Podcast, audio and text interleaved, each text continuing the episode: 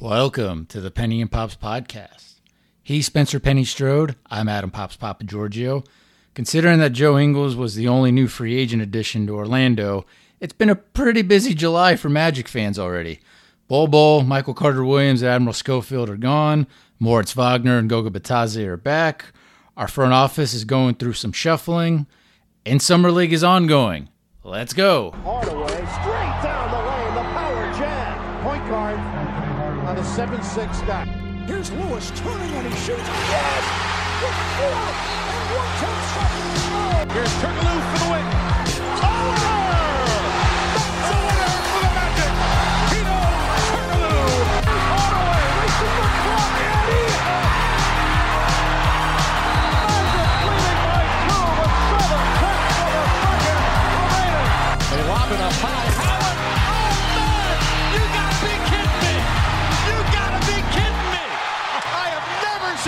Anything like that. Oh, my goodness. All right, we are recording this Monday, uh, early evening, July 10th. Uh, a lot has happened in the last two weeks. So we'll try and go in order a little bit here. So on June 29th, the Magic exercised the $2 million team option on Goga Bitadze.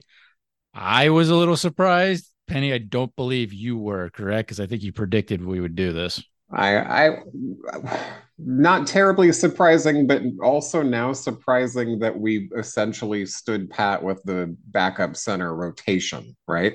Yeah, it's it's a risk for sure. So since getting Goga on February 13th after Indy waived him, I think on February 9th. So Goga played 17 games for us. He started one of them. Uh, he averaged about 15 minutes per game, 5.8 points per game, 5.2 boards, 57.5% field goal shooting, uh, 67% free throw shooting, 16.7% from deep. So he could not hit threes really. So um, there were some good stretches with Goga, especially towards the end of the season where he's blocking shots, he's rebounding overall well. Showed even some decent passing ability. You know, I think he averaged 1.2 assists per game, but um, and he also shot it pretty well in the paint. Uh, as a third string center, he's fine. He's again, you got you get him for two million dollars, and he's still fairly young. He's about to turn 24 years old. I hope he plays for Georgia at the FIBA World Cup. I I haven't seen an official roster for them yet, but it'd be nice if he played for Georgia, get some get some nice international reps in. But um, yeah, I, again, I I thought that he had a pretty good stint. I, I I'm kind of with you. The, the way it turned out with how we basically stood pat center wise, where Mo Wagner, who we'll talk about later, is going to be the backup center, and Goga is going to be the the third string center again. It's a little surprising we went this route. Um, I like Goga. I he's got a short fuse temper type thing, which didn't show because he's kind of still in this honeymoon phase with the Magic, and we're gonna see how he's gonna be when he actually starts going through some more adversity, especially if like teams actually look him up and like prepare for him on the scouting report more, um, depending on how many minutes he gets.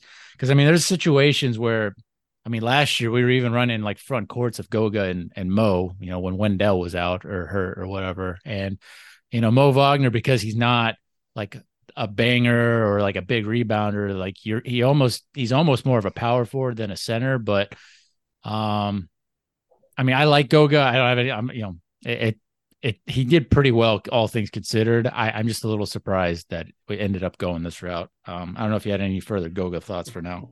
Well, the, I, I just kind of building on that. Like the hope, the hope is that we're not going to see any Moritz and Goga Twin Tower uh, uh, lineups this season, but you do get the sense that the Magic are probably comfortable um, it's probably going to be like by backup center by committee, or maybe even by matchup, kind of like you know mixing your relief pitching or something, and and you know closer by committee, uh, where there there's probably times where Goga might be the first big off the bench if if next season is anything like last season. So uh, clearly they they see something there, and and obviously he's uh, you know ingratiating himself into the team. He's out there in Vegas right now and seems to be part of the crew. So that that might count for something as well.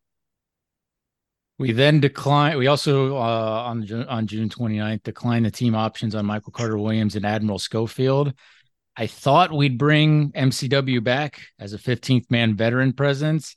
It could still happen in, let's say, six months from now, depending on what happens with Chuma or Isaac and stuff like that. But look, he's Michael Carter Williams. He's 31. He only played four games, which were in the final five game stretch of the season when our season was essentially over. I guess he picked up another NBA paycheck. That was kind of the the, the nice positive for it for him. Um, and then with Admiral, we did him a favor of moving him from a two way contract to signing him to an NBA contract towards the end of last season. So he got a nice pay bump. Admiral's 26. Like effort has never been an issue with him. We've always played him out of position. I feel like, like when we, especially when we were short bodies early on in the season, he played center, and then even at power forward, where I feel like that's where he got the majority of his minutes. Like he's maybe six foot five, and you know, we rarely played him at a more natural, I guess, small forward position. Admiral played 37 games last season for us, 12.2 minutes per game. He averaged 4.2 points, 1.7 boards, 45.1% field goal shooting, 32.4 three point percentage shooting, 91.3% from the charity stripe. So, I mean, look, not bad, but we we like NBA a uh, CBA rule wise, we couldn't keep Admiral around on a two way further. And so, you know, he just doesn't have enough tools in my mind to be on the main roster. Like, you know, he he had some pretty solid performances for us this season. Like most notably, he won us that second Boston game in December. I wish Admiral good luck. I don't know if we see Admiral on another NBA team. We're gonna see. You know, Euro League would be nice for him, but I you know, if if an if a roster spot opens on this team, it feels like Kevon Harris is going to get it before we we bring Admiral back. But um, yeah, I mean, it is what it is. He had Are you surprised run. that he's not out there in Vegas on a summer league roster? I, I think that's kind of telling in and of itself that he's probably uh, headed to Europe, Europe or, or overseas. Yeah, yeah, I think that makes. Uh, yeah, I, I think you're right. I mean, if if he and I I don't think I've heard anything about him getting signed overseas yet, but um, yeah, that's that's a good point. Um, you know, you would think he would be on on a summer league team, um, but he's not. So who who knows? Maybe maybe he'll get lucky and end up on like a playoff contender that needs like a 14th or 15th guy. You know, there's there's a couple teams out there that need to fill their their rosters, and hell, maybe the Celtics will sign him because I mean, it's you know, it, I'm not gonna, you know, cry at night, and you know, with Admiral gone or anything like that. Like, good dude, good, you know, good energy, just not good enough talent wise, or even from a size perspective, even like body length wise, just not, not what this team is about. Um, with MCW, I'm again, I'm surprised. I thought we'd keep him around, and look, maybe we'll just re-sign him again for a small portion of the you know towards the end of this upcoming season, depending on what our roster situation is, come like the trade deadline in the winter. But um, yeah, I I thought Mike because we you know although it's just weird that we brought Michael back for a couple months and now we're not going to see him anymore. Like that just kind of threw me off. I don't know any other thoughts you had on Admiral or MCW. No, I mean I think we we both kind of saw the writing on the wall for Admiral and uh essentially your veteran presence in MCW was replaced by Joe Ingles, more yep. or less. So you know that's that's the way the cookie crumbles, so to speak. Who we're going to talk about a bit now. So on June 30th, free agency started at 6 p.m. on that Friday.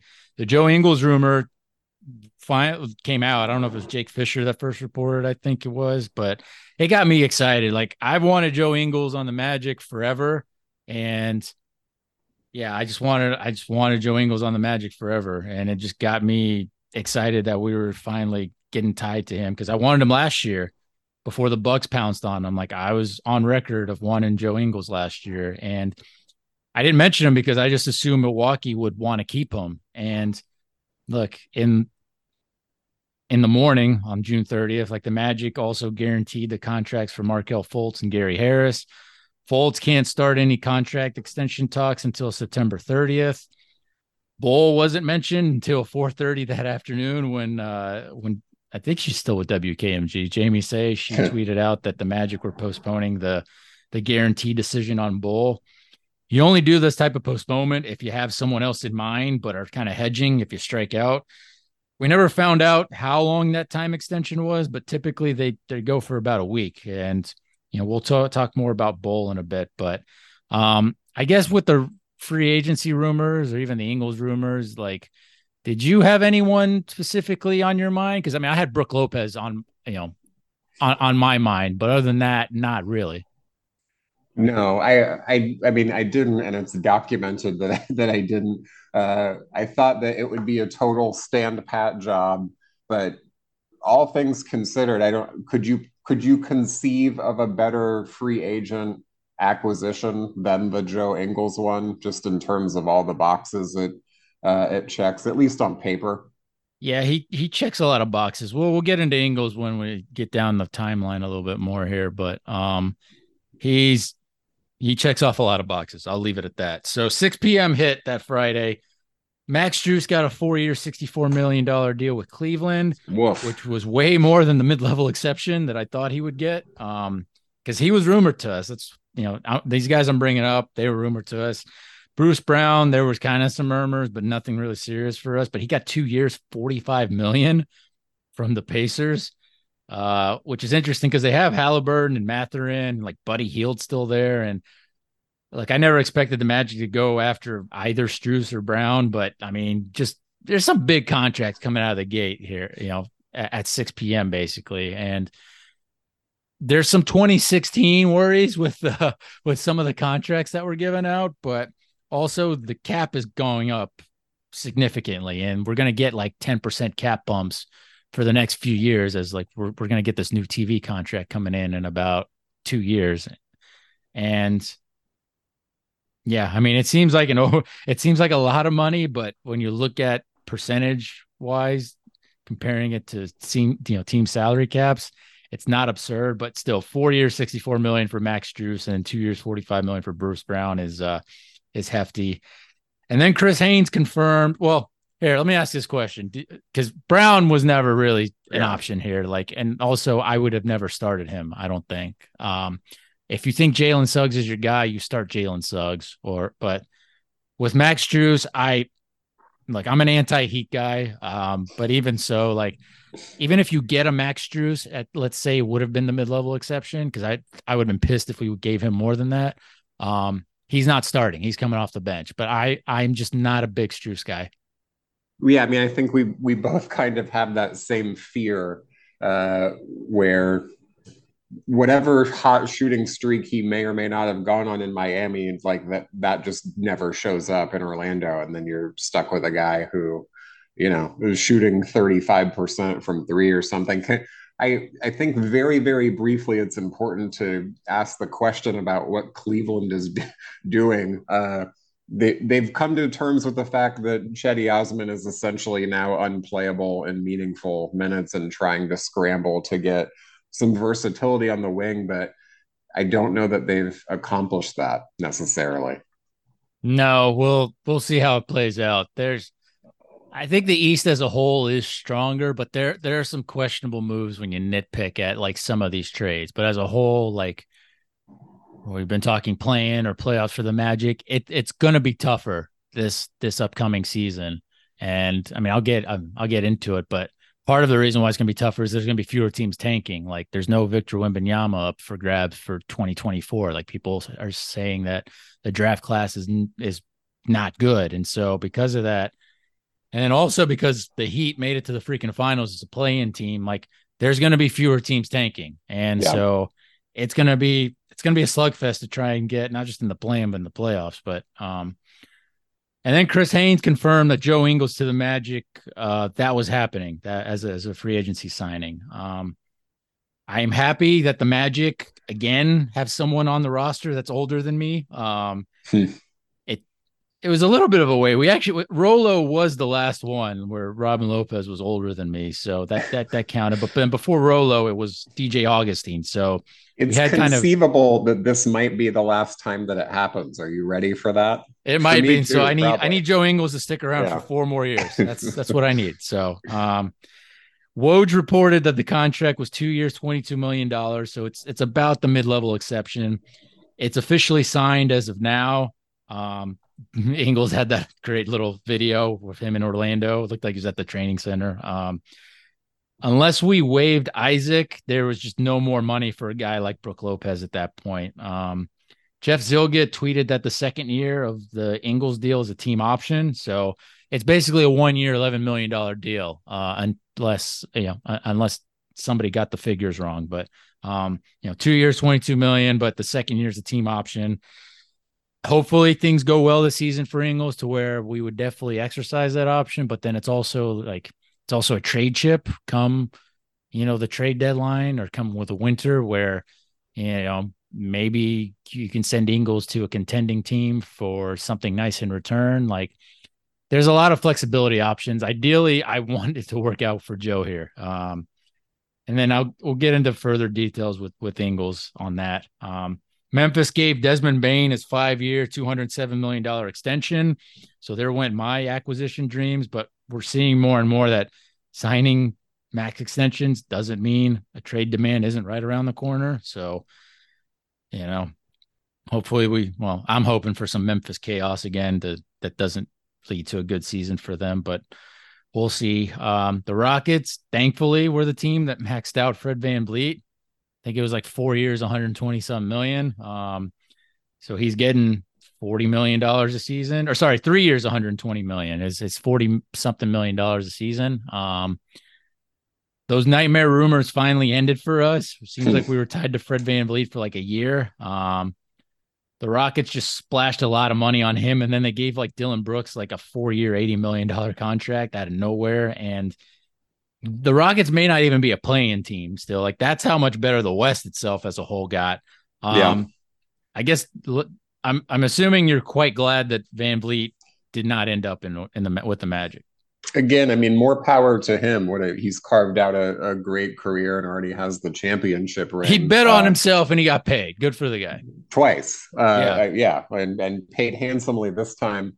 Um, the, it's it's two things. It's the mileage on his body and also the way the league is continuing to trend. That you would rather not have uh, shorter, stockier lead guard uh, as length continues to be kind of you know a premium around the league, right? Yep. And then uh, Saturday, July 1st, the Magic officially signed Anthony Black and Jett Howard to their rookie deals. Black's going to make around $7 million this season. Jett Howard's going to make around 5 million. Um, then the Damian Lillard stuff just blew up. Like as Twitter was imploding on itself that 4th of July weekend. Um, the Lillard stuff broke out of him wanting out of Portland officially, which that kind of sucked enough because I really wanted, I really want Lillard to be a lifer there, but you know, Dame saying not only that he wanted to be traded, but that Miami is like the only team he wanted to go to is kind of a kick in the balls because the Heat again have an opportunity to get better without really deserving to be to be getting that much better um, if Lillard lands to them.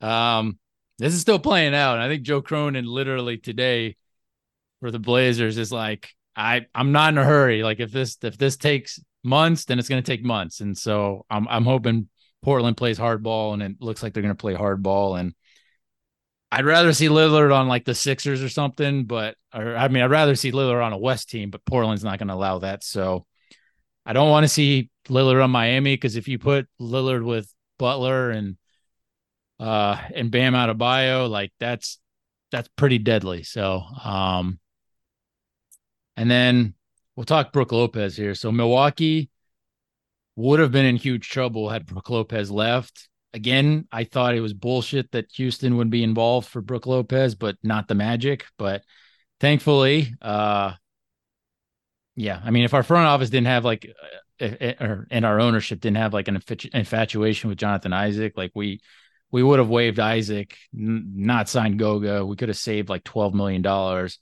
which would have had gave us around like twenty two million to work with, and then go after Brook Lopez. But it's a moot point. Like it would have been cool to get him because I I think you could play him twenty five minutes even off the bench, and you could even close games with like Brook, Wendell, Paolo, Franz, and then Fultz, I guess, in, in that in that closing five role. And you know, or if you can find a way to just dump Jonathan Isaac in a trade to a team needing to shed salary before the regular season started instead of just waiving GI while bringing back like no more than like seven million in salary for let's say a backup power forward, for example, then cool. Like that, that would have been great. But we didn't do any of that. You know, it's all a moot point. Brooks stayed in Milwaukee for two years, 48 million.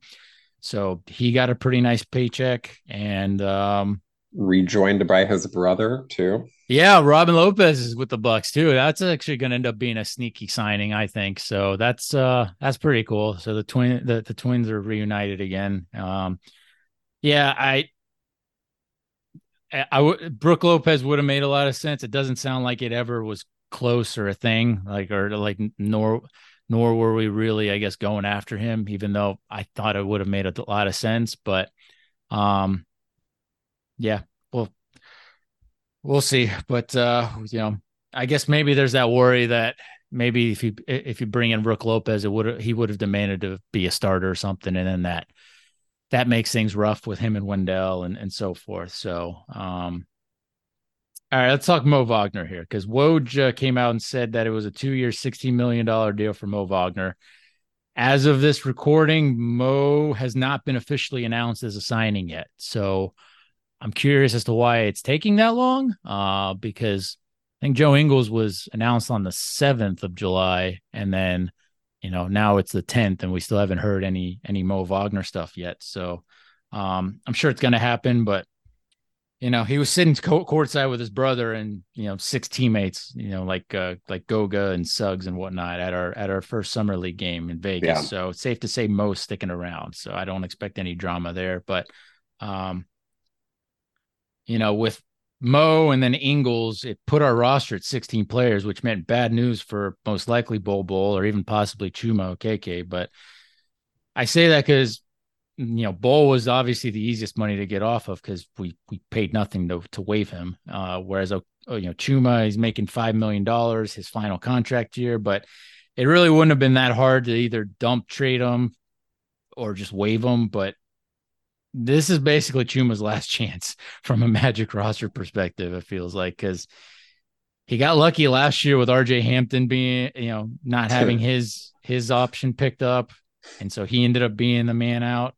And now Chuma is out there competing for time with Isaac, Jett Howard, Caleb Houstan, and Joe Ingles now, I guess technically. So, um, from a Mo contract perspective, I'm a little surprised we offered Mo we offered Mo uh, eight million. I don't hate it because you're because you're you're paying him to be a backup center. Like I didn't think that was going to be an option going into this this summer, but that's what we're doing. You know, we're in we're we're basically running back with these bigs. So, but you know, I was thinking maybe five to seven mil as like a third string center or power forward, but you know, like the eight million dollars, it's it's a bit more understandable because he's going to be the backup center. Whether it's it's going to work out or not, we're going to find out. But what scares me is we're really heavily relying on Jonathan Isaac for rim protection now. Like it, it's scary to rely on Jonathan Isaac for anything because he's been, you know, it, has been biting us in the ass for three and a half years now from a health perspective. So, yeah.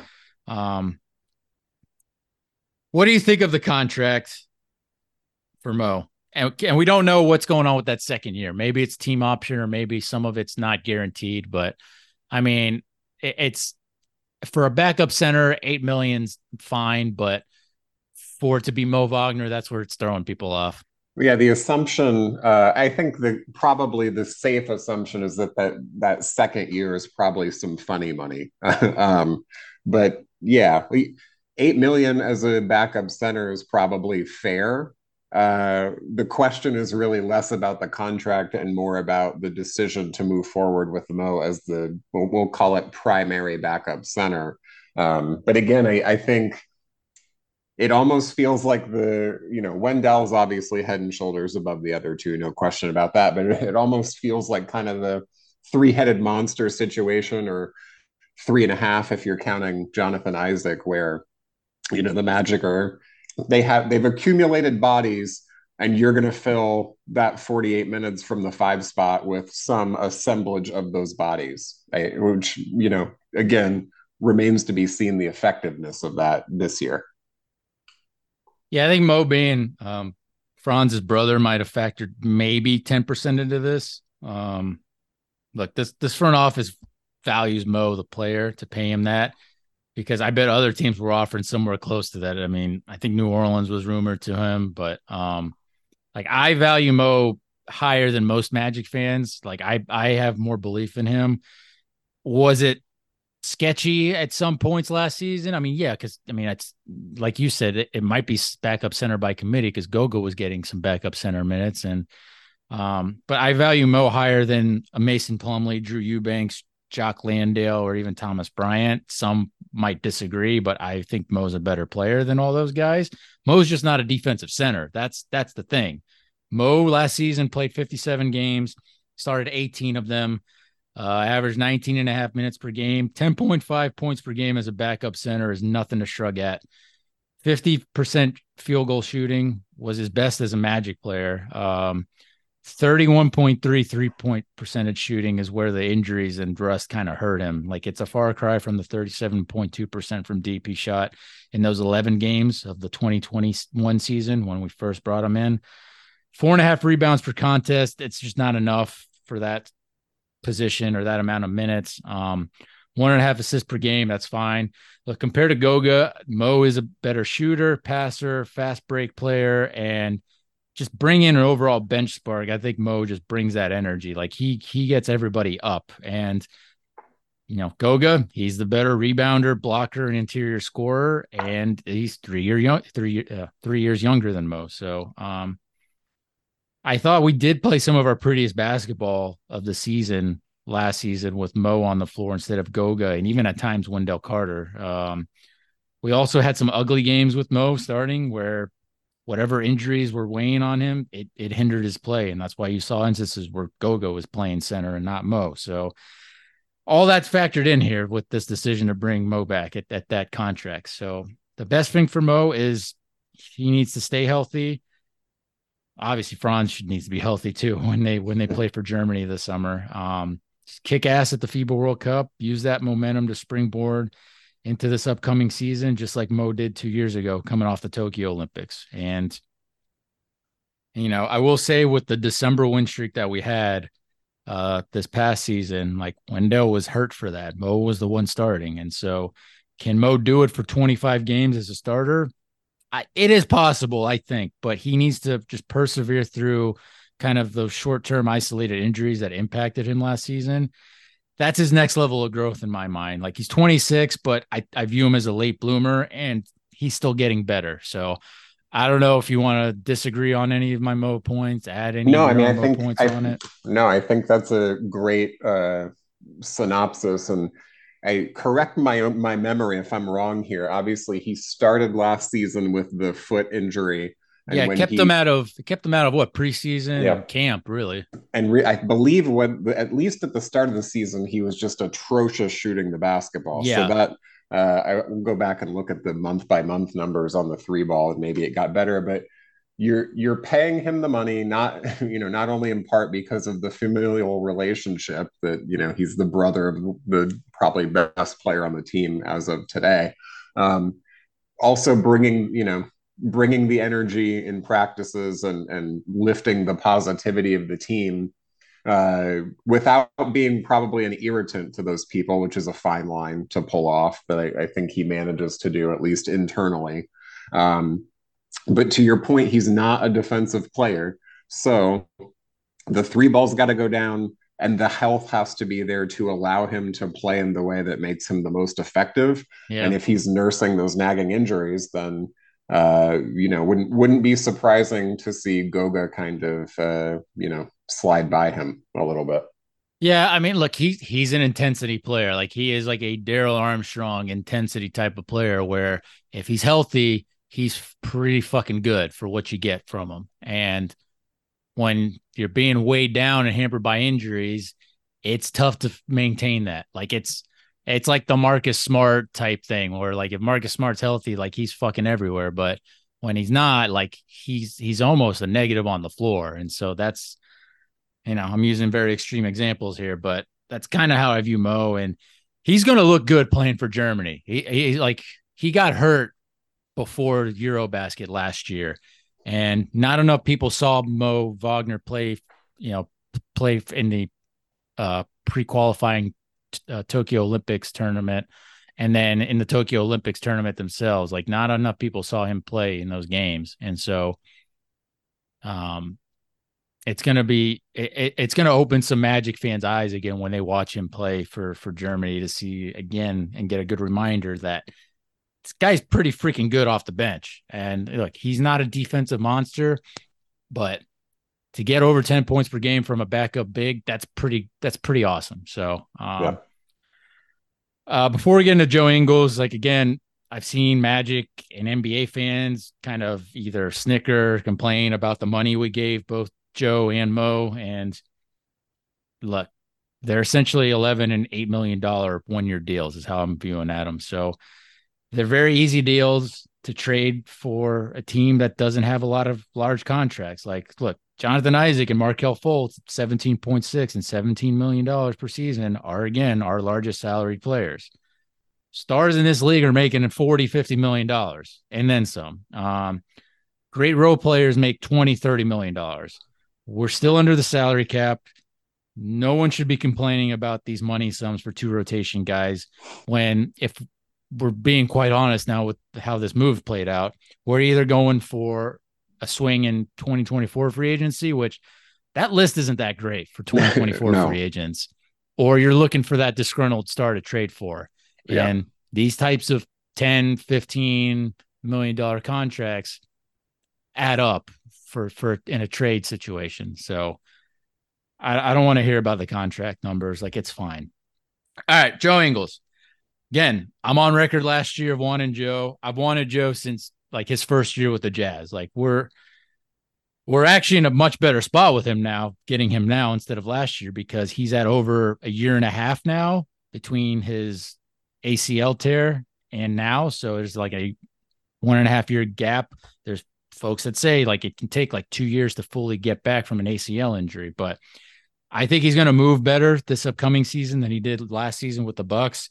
I know he's 35, he'll be 36 early on next season, but I because he's not he's never it was never a guy that depended a ton on his athleticism. Like I think he's still going to move a, a lot better generically. Like he's more than just a three point shooter. I think he's like a career 40% three point shooter, I believe, or at least like his best years in Utah were around there. But he's been running elite global pick and rolls for over a decade, be it when he was playing in Europe, be it for uh, the Australian national team, which he's he's like a like he, he can be on one leg and he still want just absolutely adores playing for Australia. Like he is a national team passionate type player. So um we now have two shithousers on the team between Joe and and Mo. Like there's there's a big difference between being a piece of shit like Kyle Lowry and a shithouser, and only the latter is what you want on your team. Like these guys are guys that they're good dudes overall. They're great to have on your team.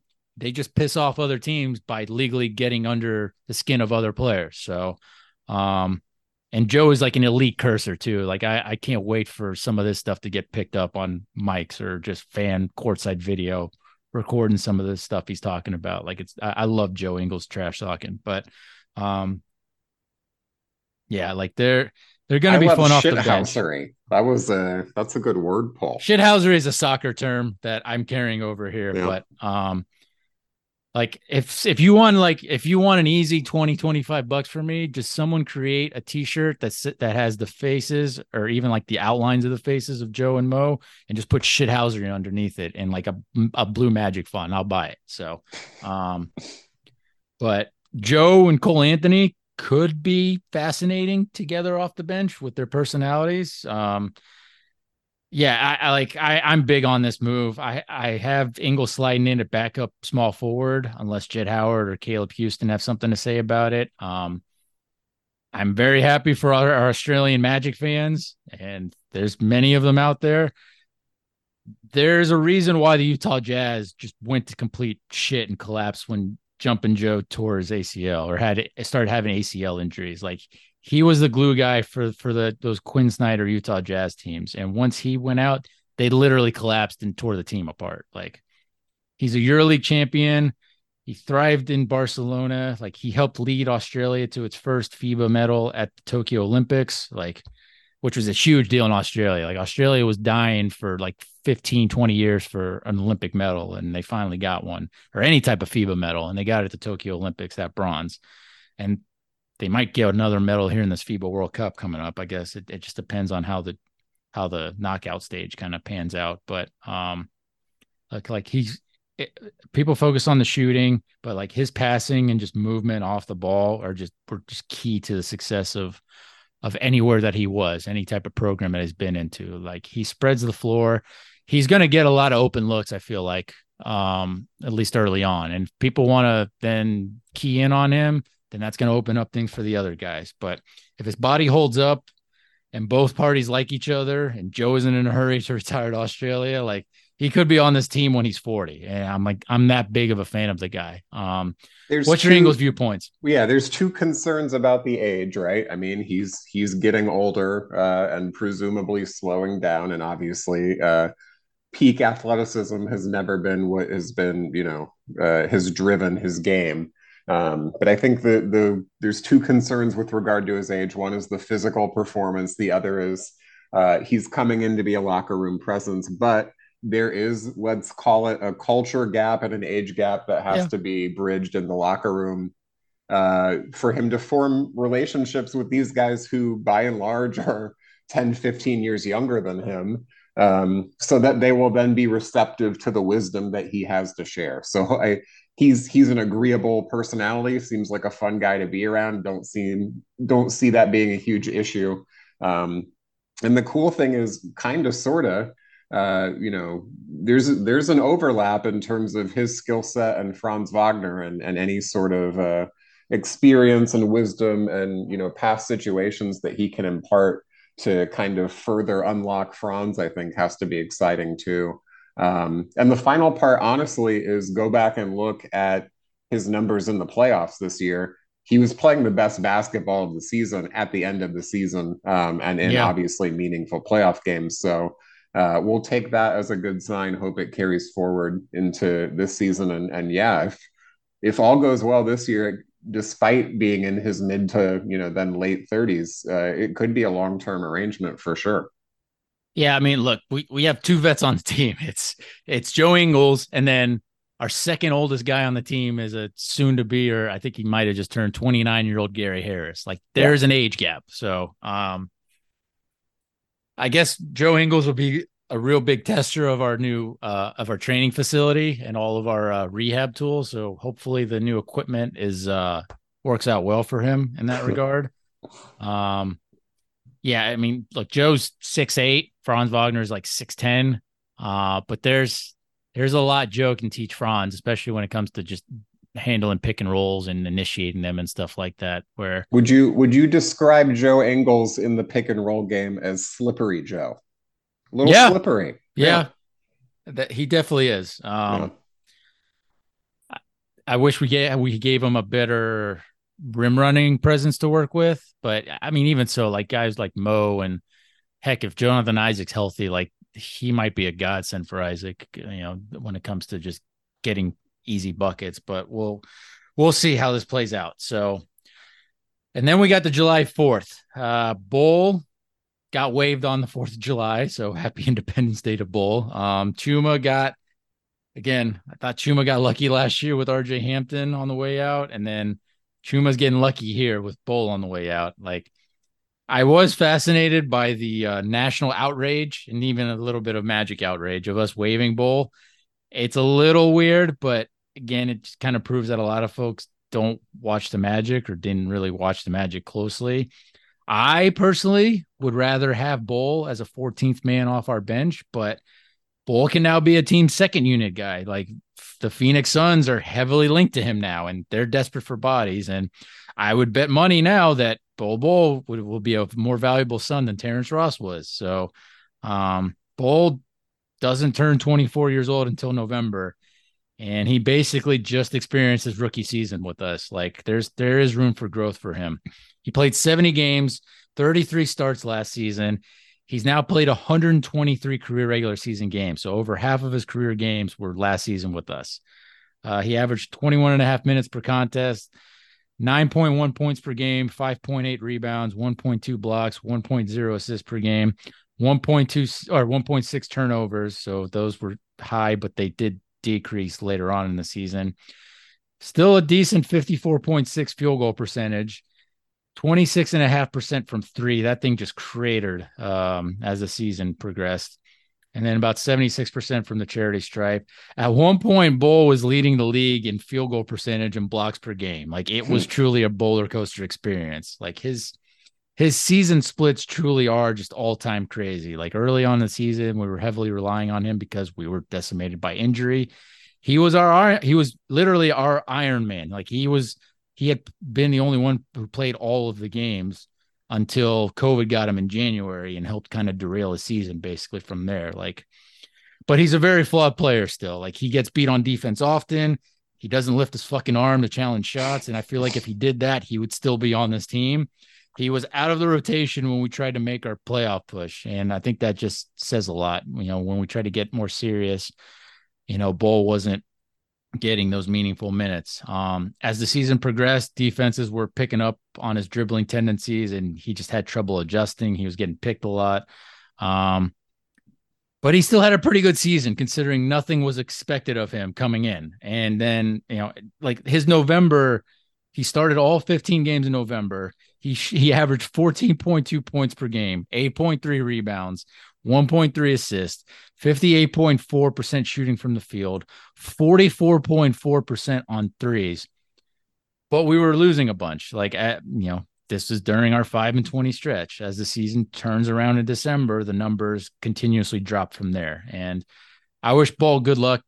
We may we may end up regretting this waving. Like we may have honestly been better off letting Chuma go than Bol, but um yeah, it's that's that's the situation with our team now is we're trying to become a playing team and there's not much room for experimentation and mistakes that Bol was making. And I guess well, I'll the, leave it at that.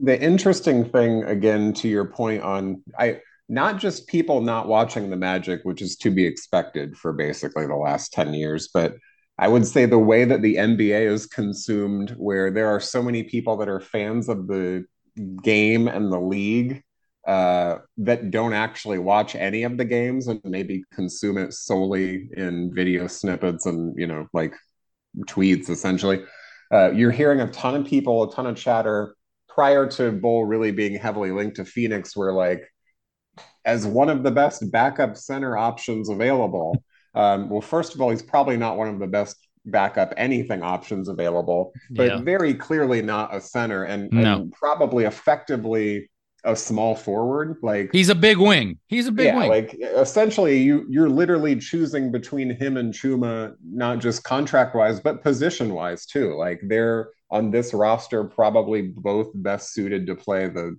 three or you know three four, four whatever. Yeah. Um, so yeah, I mean it's been talked about to death. That's a, a good stat pulls there in terms of the stark contrast of uh, I mean, there was legitimate most improved player award chatter uh, in November uh, that that quickly quickly faded, and for good reason. Um, I bet a buck on him. Some, some some fun moments in between, at least.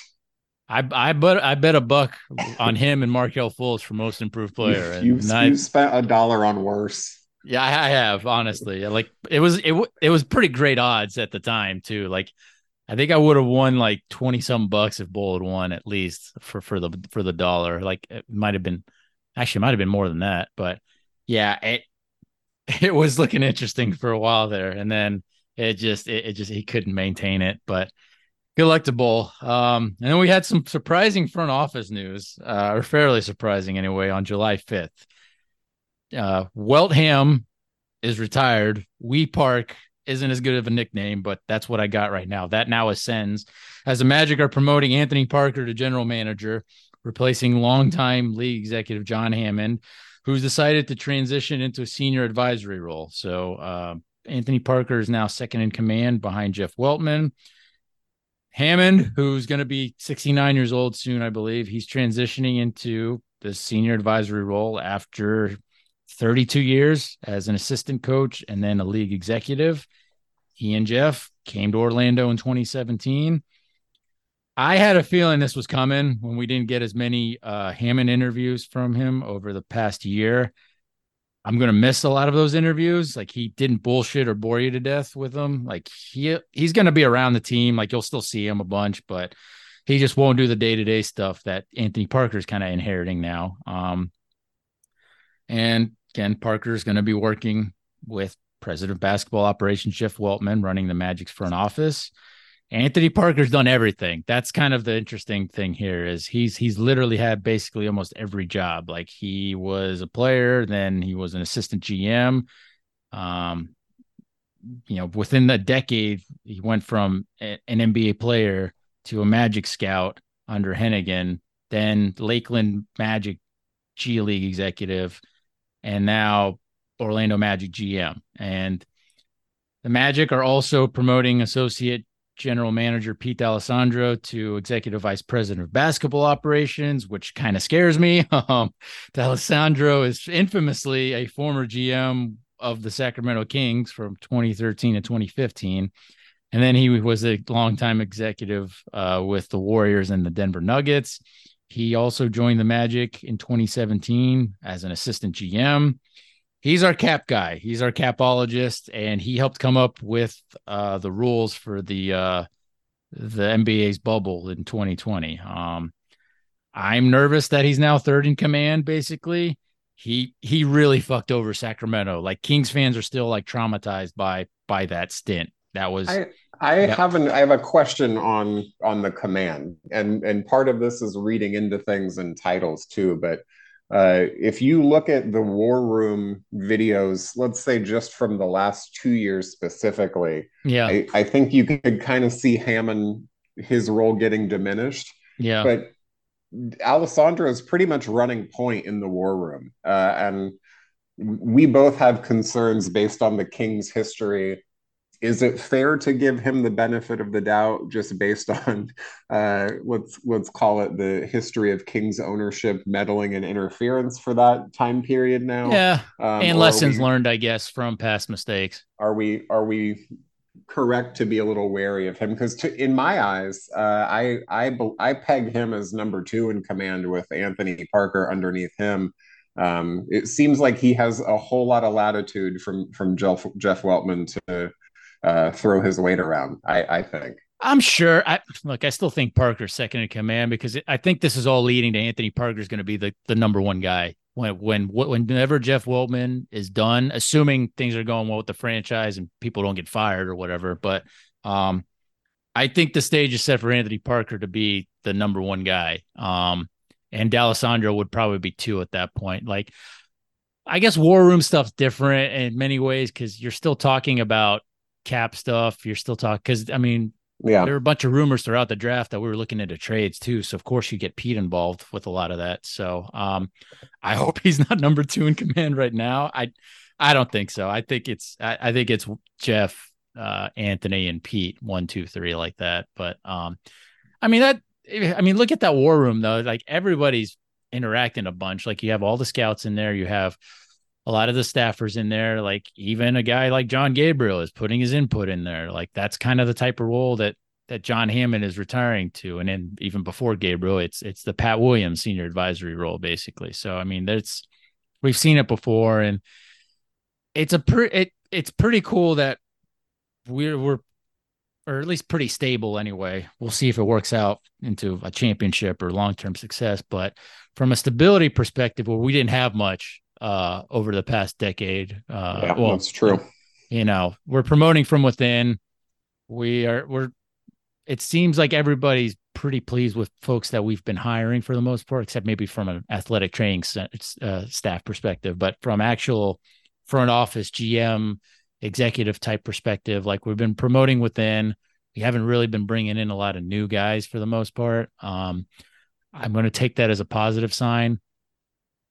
I mean, you look at Parker and Matt Lloyd, they're the two guys who survived the Rob Hennigan era and both have thrived. Like Matt Lloyd left, he's now in the Jeff Weltman role, I think, for for Minnesota for the Timberwolves. So, um, you know, Parker, he became a Magic scout after retiring as a player following the 2012 season. So he's been with us for over a decade now. And he also played 16 games on that 99 2000 Magic Heart and Hustle team. So there's uh there's a nice link that I like there. Um like so Anthony Parker, he's really familiar with this franchise, be it good or bad. Like he was also on that 2008 Toronto Raptors team that the Magic beat in the first round. Like, and we were there for those three home games that we won. But um, so again, continuity's kind of been a theme with this Jeff Weltman era. And you know, I don't think stability is a bad thing at the moment, especially since we've seen the chaos that reigns when there isn't stability. Um, I've been a big Anthony Parker fan since he was winning EuroLeague titles and MVPs at Maccabi Tel Aviv. Like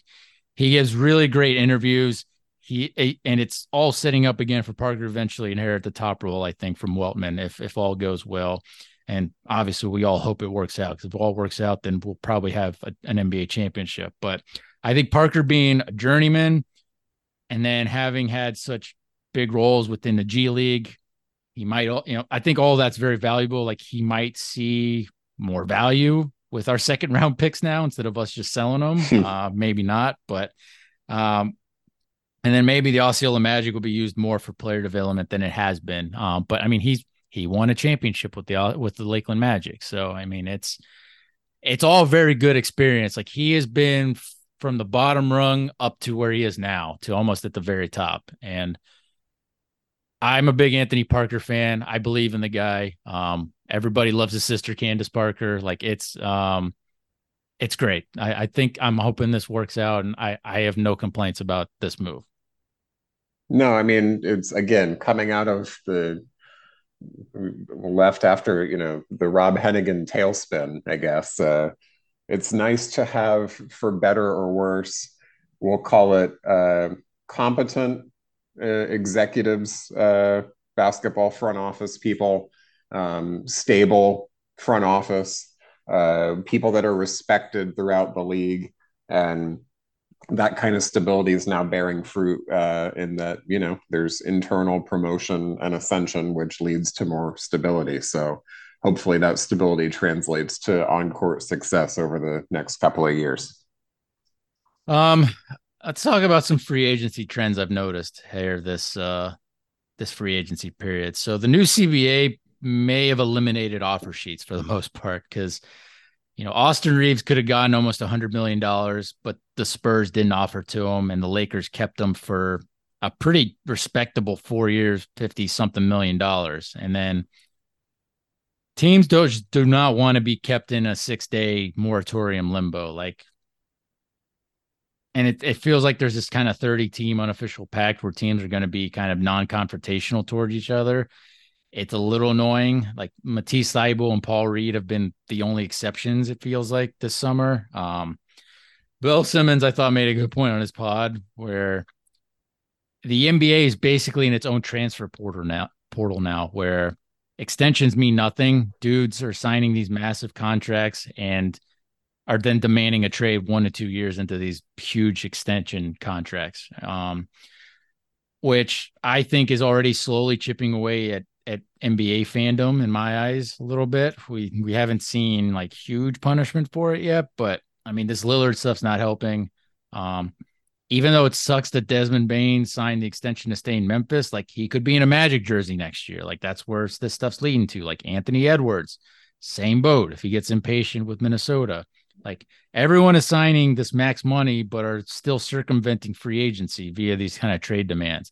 Fred VanVleet's kind of the one exception from this summer to, you know, with with him going to Houston. But this this new CBA just did nothing to to cut this behavior down teams aren't really fighting back, and I feel like we as fans are just losing in all this. But we'll see if teams hit a breaking point on these types of trade requests. Like Portland seems to be pushing back on the Lillard stuff, which is interesting because I mean Lillard's a, a legend. Like he's he's like a top three all time Blazer there. So um, and then Jaylen Brown will probably sign a max extension with Boston, but it hasn't happened yet.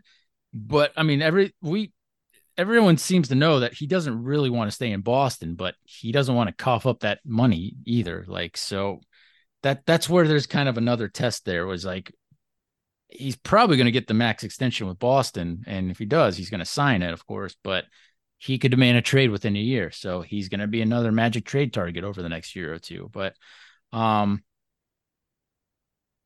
It Yeah, is I mean, interesting. yeah. I mean, from a personal perspective, if if you worked in a job with a guaranteed contract, you, I mean, would you not sign for the most money that you could get guaranteed and Yeah. then figure out a way to exert that power thereafter? I mean, from a human individual perspective, that makes the most sense. Will will it have ramifications on fandom?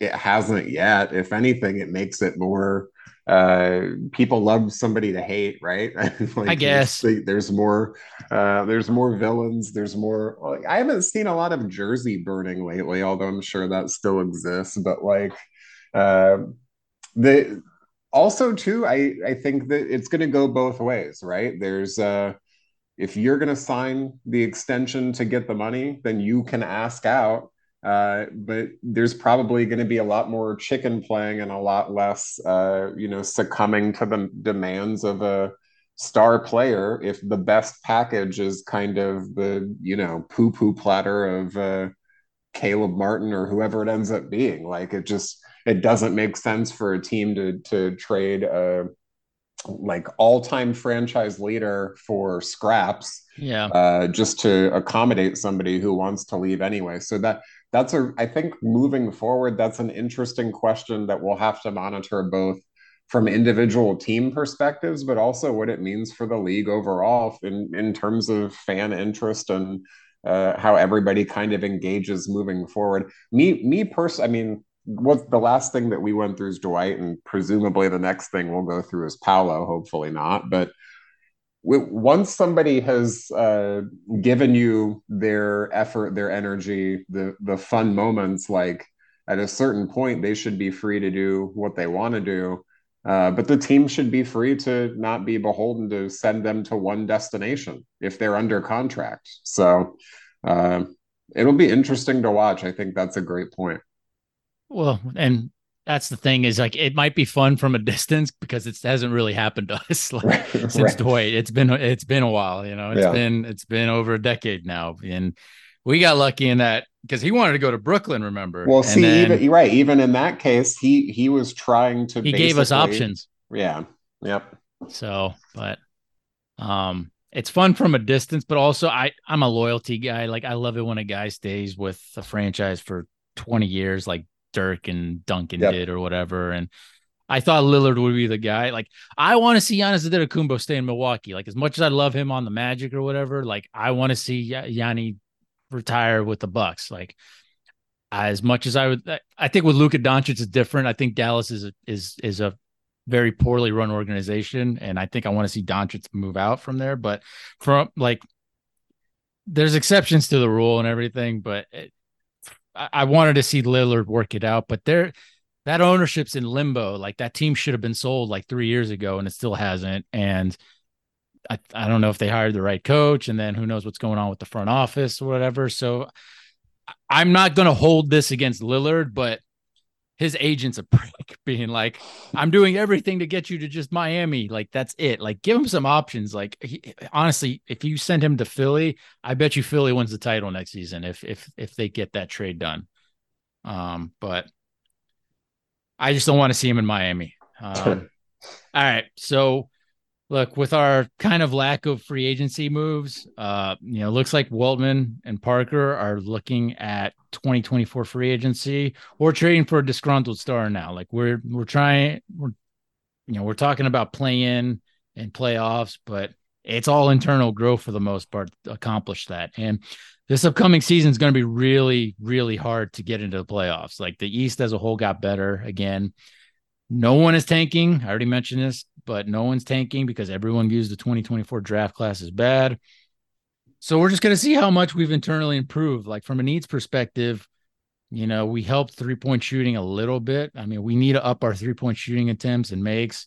Is bringing in Ingles and Jett Howard enough for that? We're going to find out. You know, did Suggs and Franz and all these and Paolo and all these guys internally get better three point shooting wise? Hopefully that's going to help we didn't address our need for blocking, rim running, and rebounding. In my eyes, could a move still be done by dangling Chuma's expiring contract around somewhere? Maybe, but you know that's like five million. There's only so much you can get for that. I don't think we're right now set up to finish top six in the East. Like it's going to take some insane internal improvement and injury luck, which we haven't had in the past. And it, you know, I, I wouldn't count on it again this season. But at least from a depth perspective, we're actually okay if we experience a bunch of injuries again. Um, the goal should be playing though, like seven through 10 seed, I think is definitely achievable but the East as a whole is going to be tougher, and it's going to be fascinating to see how this plays out. Um, I don't know any of your viewpoints on that, Penny. Yeah, I mean the from a fan perspective, the goal should be play in playoffs.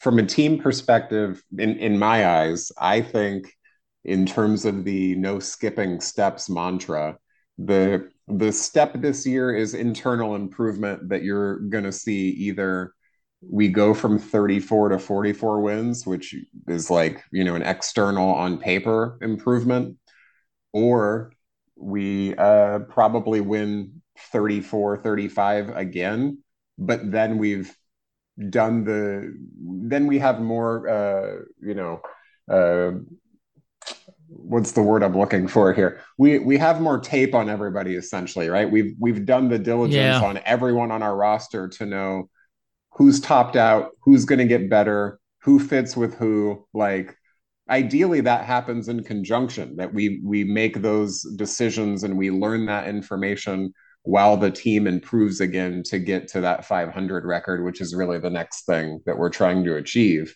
Um, but it's possible that it it might be uh, kind of a run back of last year with the knowledge of how to then take that that leap the following season in the win loss record. Uh, I hope it's not 34 wins again. It, it, it, needs to be around 500. I feel like like it, it. I think we're capable of it. I think. I think we can get there, but um, again, it's it's going to take I, think if it's if it's 34 35 then then you got to start talking about uh Mosley again. Yeah. Well, or well, yes and no. Again, it get it just depends on like how does Cole Anthony handle being potentially six man again. Well, that's the other thing is you got these rookies now, right? Because I have Jett and Black on as like third stringers, which that doesn't seem realistic based off of where they were drafted. But it's like, all right, who are you taking minutes from then? So that's why like there's going to be some tension here, and that whole that this Magic kind of culture and kind of camaraderie is going to be tested pretty hard at various points. And it wouldn't shock me if we see some arguments here and there, which can be healthy when you've got ambitious youth like that, but you just can't let it go to go to hell like it did for like Houston, for instance, or something like that. So, yeah. um, but nor like I, if you would have told me six months ago that they were we were, we were going to do like another evaluation period this season, I probably wouldn't have been very happy. And I'm not exactly thrilled about it per se, but I kind of understand it now just because I think we're kind of waiting out like Milwaukee. We're waiting out to see uh, like I don't know if Boston got better or not with the whole Porzingis stuff, and then assuming they keep Brown and and what and whatnot. But like the the teams at the top aren't as strong as they were last year. Like the East as a whole, I think is stronger, but the teams at the very top, I don't think are are super strong. So I'm wondering too that there's this waiting period too. Is like, is Milwaukee going to keep this together? Because if they were healthy, they should have been the ones in the finals. If Giannis Antetokounmpo was healthy in that first in that first round series with the Heat, they should have been playing the Nuggets in the finals. And I still think that's the team to beat in the East. But like, does Lillard end up on Philly or Miami? Like, there's there's this kind of aging out waiting period where yep. look, most big title teams, like their best players are around like 27, 28 years old. And like our two best players are 21 and 20. So it's like Boston, it looked like for a while was going to be a team to that that would skip that step. And they ended up not quite getting getting there. They they haven't won a title. They've made it to the finals and Eastern Conference finals, but you know, now you got like Jaylen Brown and Tatum at like around 26 years old now, I think. So um there's because the evaluating period, I thought when because again we've had you know we had Weltman and and Hammond in starting in summer of 2017, like I thought we waited too long after the 2019 loss to the Raptors. Like I thought we should have gotten rid of Fournier that summer, and we ended up getting basically nothing for him other than like Bull's contract, basically. Um, and then Terrence Ross, we should have we should have shipped him out, and we just didn't do it. And I you know I thought Vooch, even though he he he didn't do well against Gasol, I thought he did well enough um, against their other bigs that he was going to figure it out, and he ended up figuring out the year after that in in the bubble against the Bucks. Like he had a pretty great series against the Bucks, but and then Aaron Gordon was our best player in that 2019 Raptor series, and unfortunately because of Kyle Lowry, we didn't get to see him in the 2020 playoffs, but. Um, I'm just worried that this evaluation period is not going to yield much, where we might end up waiting too long and like Cole Anthony will walk for free instead of maybe trying to get anything for him if you trade him at the trade deadline if it doesn't work out. Or, you know, with Fultz, like we're trying, you know, I don't know if we're going to extend him in the fall, but if you don't, I, and he has yeah, an amazing I mean, year, then you're really paying to keep Fultz. So um, you're playing I was rambling with fire a bit there, but for sure, you're playing with fire a bit. But also, I, I I'm uh, upon reflection, I think that it's healthier to temper some expectations it is. this year. I, I agree. knowing that the play-in is is a goal, but probably the bigger goal is to identify and kind of categorize what you have so that you can achieve the ultimate goal. And, and that might look like this year uh, something very similar to last year. You're right. No, you're, you're right for sure. Um, all right, let's get let's talk Osceola Magic. So Dylan Murphy is the new head coach of the Osceola Magic. He's currently coaching our summer league team in Vegas. Um, he's been with the Magic for five seasons. The last three were on the bench as an assistant. Previously, he was an analytics guy. A decade ago, Murphy was writing tape breakdowns and doing like X's and O stuff at blogs and websites like Posting and Toasting, which I briefly I do remember that that that was a good time. Um, I want to say that was like 2014 or something, but um, now he's a G League head coach, and I believe Murphy was in charge of challenges for us. I I, I think he was. So hopefully we uh, we improve there. Um, our hit rate with challenges wasn't the best. Um, it was actually better probably last year, uh, the year before, not not this past season. But um, any Murphy thoughts? No. Good luck, Dylan. That's that's all we'll say, man. I mean, they uh, they won a title with Stan Heath, so you don't have to be that great to uh, to have success at the G League level, right? I guess that's I guess that's fair. Sure. Um, all right. So uh, Jason Beede switches from covering UCF for the Orlando Sentinel, taking over the Magic beat. I've never met Jason, but his Knights coverage was solid. Apparently, he's a Miami Heat fan, which isn't ideal. So just keep it professional, man. And if you don't, Joel Glass is going to get you replaced quick. That's that's all I'll say from Magic PR perspective. So, um, I was a little bit surprised that uh, we didn't bring in somebody like we did Khobi Price last year, uh, you know, a year ago or whatever. So, um, but I I stopped my subscriptions of both the Athletic and the Sentinel. Um, and maybe some folks will change my mind on that. Uh, right now, I you know I'll just I'm I'm I'm good without it right now at the moment. But um, yeah, I'll leave it at that. I don't know any Sentinel or coverage thoughts, Penny. Uh, I'll, say from my UCF sources that uh, he uh, seems to be a, a, good guy and well liked. I can't speak to the reporting prowess, so I'll be interested to follow along. Uh, I will say Khobi, I thought, got better as the year went along in terms of more probing questions and such. He did. Um, he did. And then also started, you know, uh, additional film clips and everything on Twitter, which is always nice. So uh, there's some shoes to step into, and then obviously the history. There's some bigger shoes to step into. We'll see. Uh, I myself also do not have haven't had a, a, Sentinel subscription and have lapsed the Athletics. So uh, hopefully there's content being pumped out that makes us want to support that journalism uh, in a in a better way than we do right now.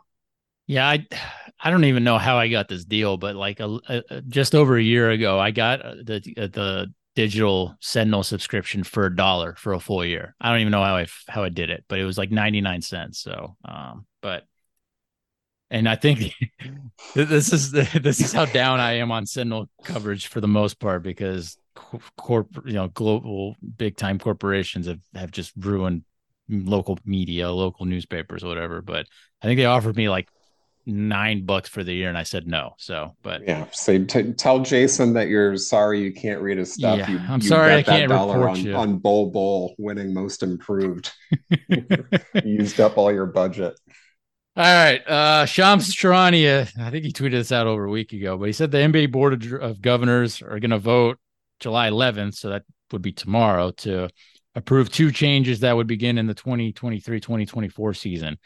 First one is in game penalties for flops resulting in technical foul free throws on a trial basis, which I think it's been going on in Summer League. Um, which yep. was funny. The one call that got called for for flopping didn't look like a flop really that much, but because the guy legitimately got hit in the face. But um, and then the second one is a second coach's challenge awarded if the first challenge is successful. Both seem very promising. I'm a big thumbs up. Anything that schools uh, that that screws Kyle Lowry over, I'm happy about. Let's let's go. Uh, any thoughts on those? Uh, both are great. The biggest thing is pace of play, right, and not yeah. slowing the game down. I will see if the headset for the refs turns into a thing for the real refs to maybe speed that up uh, for announcing decisions, but they they got to pick it up, man. It's got to be streamlined. The, yeah, yeah. Yep. like like Secaucus needs to just come up with everything. Like I, I wouldn't even have the the guys on the actual refs on the court decide. Honestly, I'd be like, just have have the guys in Secaucus just decide. Um. All right, to talk NBA midseason tournament. So it was officially unveiled in Vegas on Saturday. So it is happening this season. Adam Silver said this was 15 years in the making for him. He's been wanting a European style cup competition forever. I don't want to go too deep into it until the season schedule comes out in August, but and that's because then we'll get an idea on rest and travel issues with some of this. But it's it's group play, right? With this with this cup, um, you're using regular season games that are occurring Tuesdays and Fridays in November. Um, they won't play on election day. I think that's on November seventh, but every the other Tuesdays and Friday, eh, Fridays in the month of November, they're going to be playing these regular season games, and all of them are going to count uh, as as this cup eh, in this cup format in this cup play. So um, they probably picked Fridays to avoid Thanksgiving. So we're going to get like a Black Friday uh, in group cup play thing, would be which will be interesting. But um, all this is going to then lead into single elimination quarterfinals, and then December seventh and 9th it's going to be neutral site games for the in Vegas for the semifinals and championship games for this NBA Cup. Um, of course, all all 30 NBA teams are participating in this cup. It's six groups total, three groups per conference. So you get three groups in the East, three groups in the West. There's five teams in each group. Every team will play four games. So you're playing each team in your group once. Two of those games are going to be away for you. The other two are going to be home games for you. So again, you face each team in your group once. If you win your group, you move on to the quarterfinal single elimination round. And then one wild card team from each conference gets in. So you're going to get four teams in the East and four teams in the West in the quarterfinals basically you need to go three and one in group play to move on is how I view it. Like obviously if you go four and oh undefeated, like you're, you're definitely in the quarterfinals. But I think if you go three and one in group play, if you don't win your group, then you might get that wild card spot to get in. So three and one's the goal. Two and two is not going to be good enough in my eyes. Um, they didn't show the drawing on TV, which was a huge missed opportunity um, and maybe something they can do next year, but because it would have been way better than the performance X they had. Um, did you watch this announcement at the NBA con in uh, in Vegas, Penny? I, I did not watch it live. I just read thereafter. That's okay. You because there was some weird Jabbawockeez and then Cirque du Soleil stuff going on there that they really didn't need. But um, but teams were put in pots one through five based on last season's record. So the Magic were in East pot five because they had the 13th worst re- or they had the 13th uh, record in the uh, in the East. So it was 13th, 14th, 15th were in pot five. But the Magic were drawn into East Group C with uh, the Brooklyn Nets, Boston Celtics, Chicago Bulls, and Toronto Raptors. What do you think of the trophy? I think the NBA Cup actually looks pretty good. Um, it was weird lighting though, like it, it it's it's very dark, so you didn't get to see a lot of details of it. But I actually like the cup. I, I mean, they've been on a pretty good run with all of the trophy redesigns lately, and I feel like the the cup trophy is uh, right there in the same vein. Pretty cool. Um, I don't know how the schedule will work uh, once teams get into the quarterfinals and semifinals, but only those two teams that are that make to the championship game will have played 32 games for the regular season. Um, and that game just it, it, that that championship game will statistically not count as the regular season. All the other games, semifinals, quarterfinals, group games, all those count in the regular season. Um, the way I see it, uh, and I understand it, is 80. So when the NBA schedule comes out in August, instead of like an 82 definitive game schedule, there's going to be 80 games that are locked in.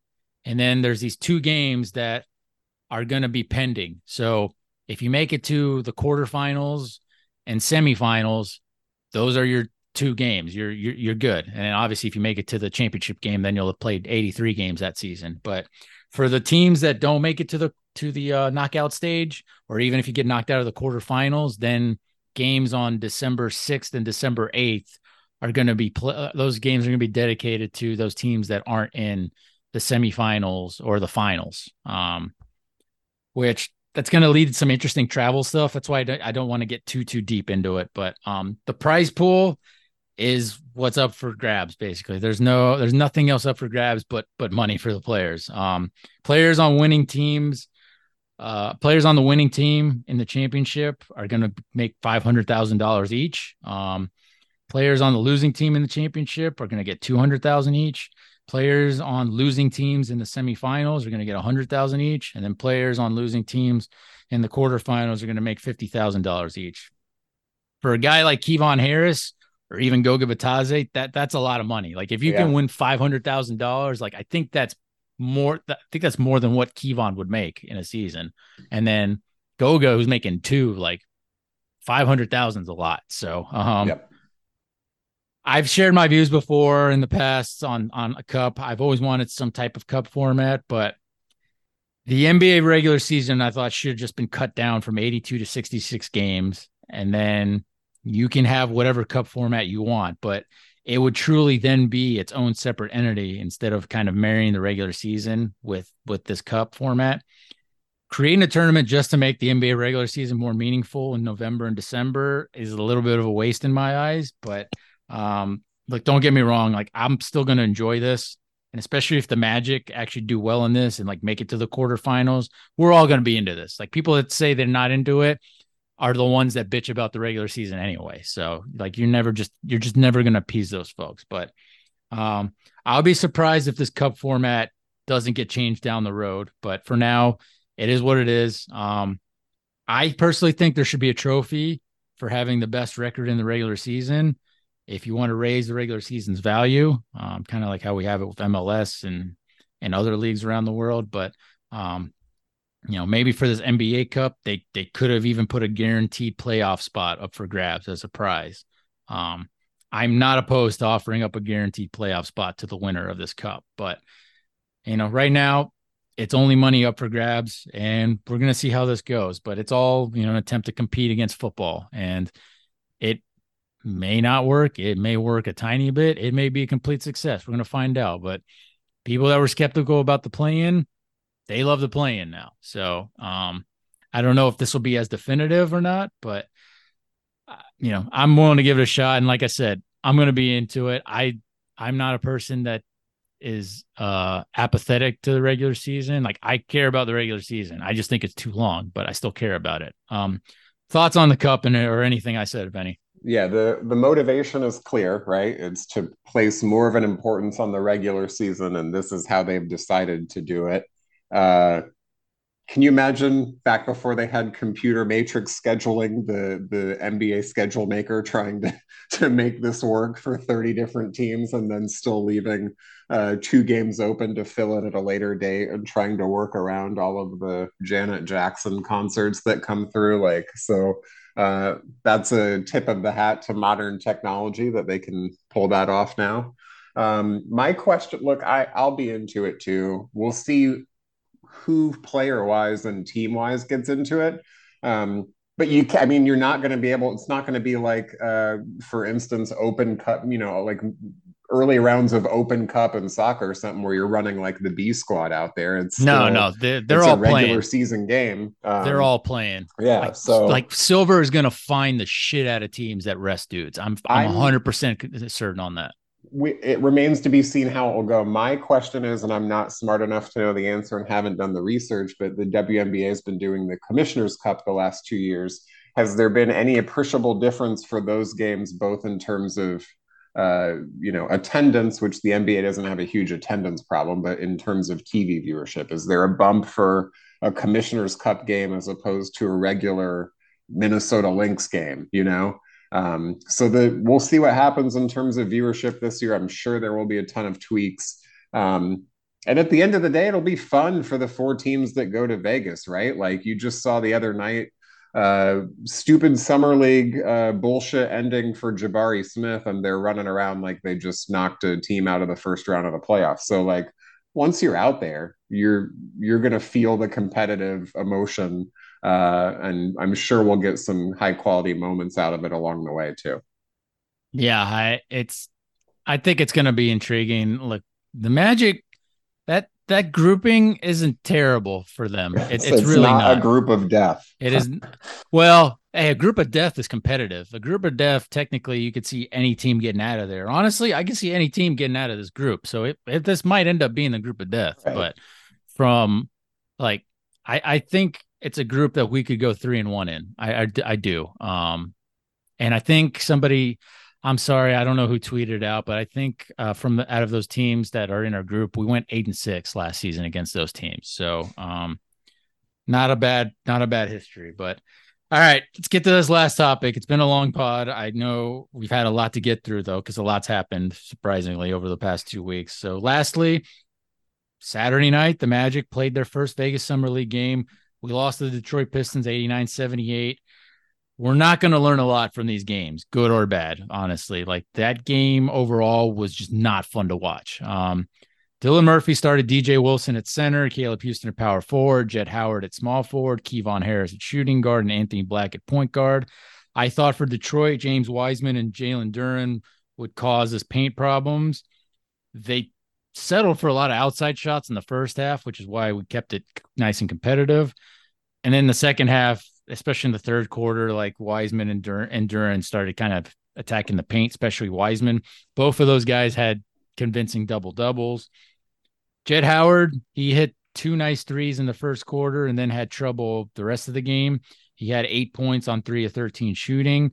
My concerns with him remain it's it's a little weird when I watch him, and I don't know if you agree or disagree, but he's quick when he's creating his own three. Like he's doing these like dribble step pull up threes that look fine, but then he just looks slower and a little clumsy everywhere else, be it even off ball or especially like on the defensive end. I know he had three steals, but like again, it's summer league. Like I, I will be more impressed if he when he does this when games matter. But I don't know. What's your Jett Howard viewpoint? Did it change um, anything or no? I mean, I, I was not overly impressed or or generally whelmed in any way.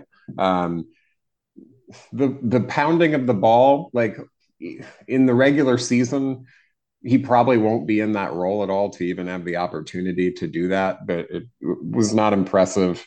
Um, well, I, I'm going to say it. I'm I'm low on him, uh, but I know nothing. So, uh, and also, as you know, I, I don't put a ton of for for both rookies.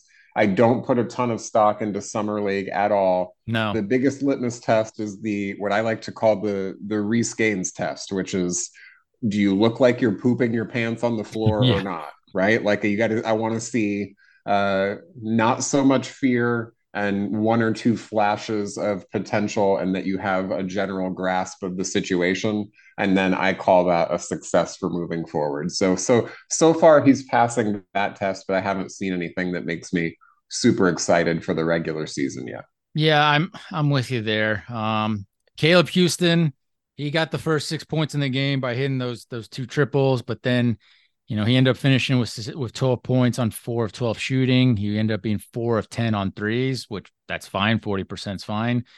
He's mostly spotting up. You know, I he tried to dribble a little bit and he he didn't get that far. So that has me a little bit concerned from a development perspective. Um it was just one game though, and against Summer League, I I still view Caleb Houstan as a better player overall than what Jett Howard is. Um, but there's you know he's he's going to be looking over his shoulder. Um, Kevon Harris, look, he kicked ass for Minnesota last year at, at Summer League. I think it was Minnesota, but you know, he was great again in this game 21 points, 8 of 13 shooting. Scared us late with the cramp. I thought he like hyperextended his knee, and I was like, oh Christ, but it looked it was a cramp. Uh Harris was cleaning up a lot of messes. That's why he had six rebounds, and he might be too good for Summer League. And he honestly like if he keeps putting up stuff like this, like we may not even be able to hold on to him as a two way guy. Like his he's he's good, man. Like I like I would be I wouldn't mind if we had to waive Chuma just to keep Kevon on the main roster. Like I would do it. Like I'm a big Kevon guy. I don't know if you agree or disagree, but yeah, I mean he's he's showing a lot of stuff, and he uh, definitely you know displayed his merit last year. We remember him locking down in the fourth quarter in one of the Boston wins on the road. Like, yeah. there's there's stuff there inside of him for sure. Uh, Anthony Black, uh, he had a really good fourth quarter. He finished with 17 points, five rebounds, five assists, three steals. I think he had seven turnovers in the game though. Um, seven to ten shooting.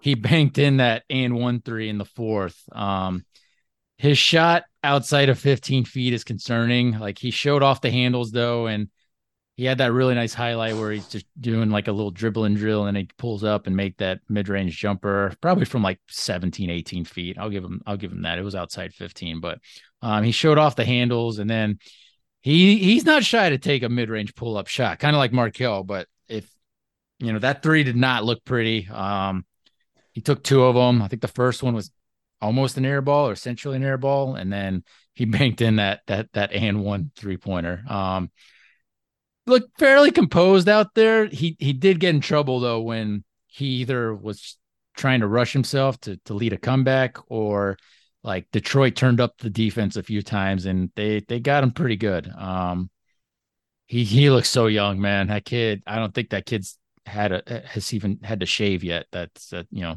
that's how young he looks, but um, yeah, I don't know. What are your Anthony Black thoughts? Like, I, Magic fans were really hyping it up the performance, and I'm just like, you, you got to ease up a bit. Like he he looked okay. He he, well, he looked okay.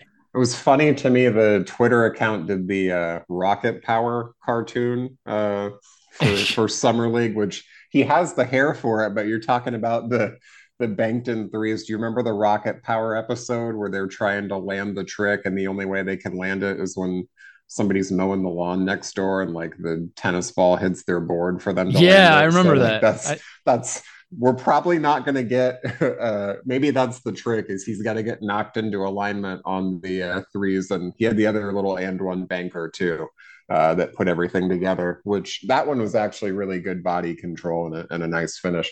Uh, again overall didn't see anything disqualifying which is good thought there were flashes there of him kind of using tempo, uh, being aware of his body, both you know length and size, to kind of manipulate the defense a little bit or get where he wants to go. Wasn't a great performance, wasn't a bad performance, um, but thought there were enough positive things there to draw on moving forward for you know a first summer league game for a, a kid that's literally 12 years old. So. Yeah, look, there's four more games to come. Um, I hope they play all of them. And it'd be nice to mix up different roles. Like I'd like to see Black try and play as a small forward. I'd like to see Jett Howard play three positions and see how that works out for him. Like they need to play all the games. I, have seen some Magic fans are like, oh, they only need to play like another game. No, they need to play a lot. They they need to play all of them. Um, I know, I saw the I saw the tweets that are like, oh, Anthony Black is Magic Johnson, or he's Penny Hardaway, or he's Shaun Livingston, or like, you know, Markelle Fultz, you know, pack your bags. And I'm just just like pump the fucking brakes, man. Like it's it's a summer league game. Yeah, he went up against Ausar Thompson and he looked okay. Most of the good stuff he did wasn't against Ausar though. So um, but it was um it was fine. It was good performance. Just relax. Um after all the social media hype, like I feel bad for Filipinos because Kai Sotto got a DNP in this game. He must have looked bad in practices to have not played that first game. He's probably going to play in at least two of these remaining games, if not more, hopefully for his sake. Um, it's it is nice to see a bunch of Magic players at, at in Vegas. You know, you had just that courtside for this game. You know, it was Paolo, Cole, the Wagner brothers, Suggs, Goga. Um, others will be in and out during the week. So if you didn't see him in that game, maybe you'll see him later on in the week. Um, any other final summer league thoughts? Uh, do we talk about Victor Wembanyama looking like Shawn Bradley a little bit in, in a concerning manner? Um, no, I mean uh, he he had a good game too, and now he's shut He did. down. So they they saw what they needed to see. That it's going to be fun and scary for him. Uh, the enormity of the pressure on his shoulders for you know to perform night in and night out. um, are we ever going to go to Vegas Summer League? Maybe I I have never been to Vegas, so I, we I yeah, we got to do that. Oh, yeah. Well, maybe we can go for this NBA Cup when we're in the yeah. I'd probably rather be there in December than uh, July. I would be curious to see what the weather is like in Vegas in December. That I'm sure you it's definitely cold at night. I don't know during the day, but at night, like you probably need well, I need a jacket. You'd still be in a t-shirt because you love 60 degree weather. But um yeah. Uh Wembanyama is going to be fine. I'm still disappointed he's not playing for France in the FIBA World Cup. Like I, I thought that would, you know, he he ended up he needed this crash course for summer league, and now they're going to prep his him him and his body and everything for for preseason coming up with the Spurs. But um, you know, and it's cool that Popovich signed that five year contract extension or whatever. So that's awesome. If you love what you do, then why would you stop? So um. Yep. Yeah, that'll do it for the pod. Like we've been going on for about 90 minutes. Uh Penny, any thoughts as we get out of here? Um are do you have a threads account yet or will you write out Twitter till it burns? I I have a Threads account with no activity, same name. Um, we'll see what happens. I did not know that. Yeah, I, I'm staying away from threads for now because Zuckerberg and and Mu- Musk both suck. So why would I invite more of that if I can avoid it for now? Although Instagram is annoying because we're getting all you get all these thread uh, threads notifications of like this account, open a threads account, whatever. And I'm just like, uh, I I don't care for that. But all right, that'll do it for the episode. If you listen to the full 90 minutes, we thank you very much for your time. Subscriptions, high ratings, positive comments all help this podcast ranking immensely. Tweet us any of your questions and feedback or hit up Spencer on threads. Penny, what's your Twitter handle? At Spencer Strode. No C's, just S's. And I'm at Papa Giorgio MBO. And with that, take care. Let's go, Magic.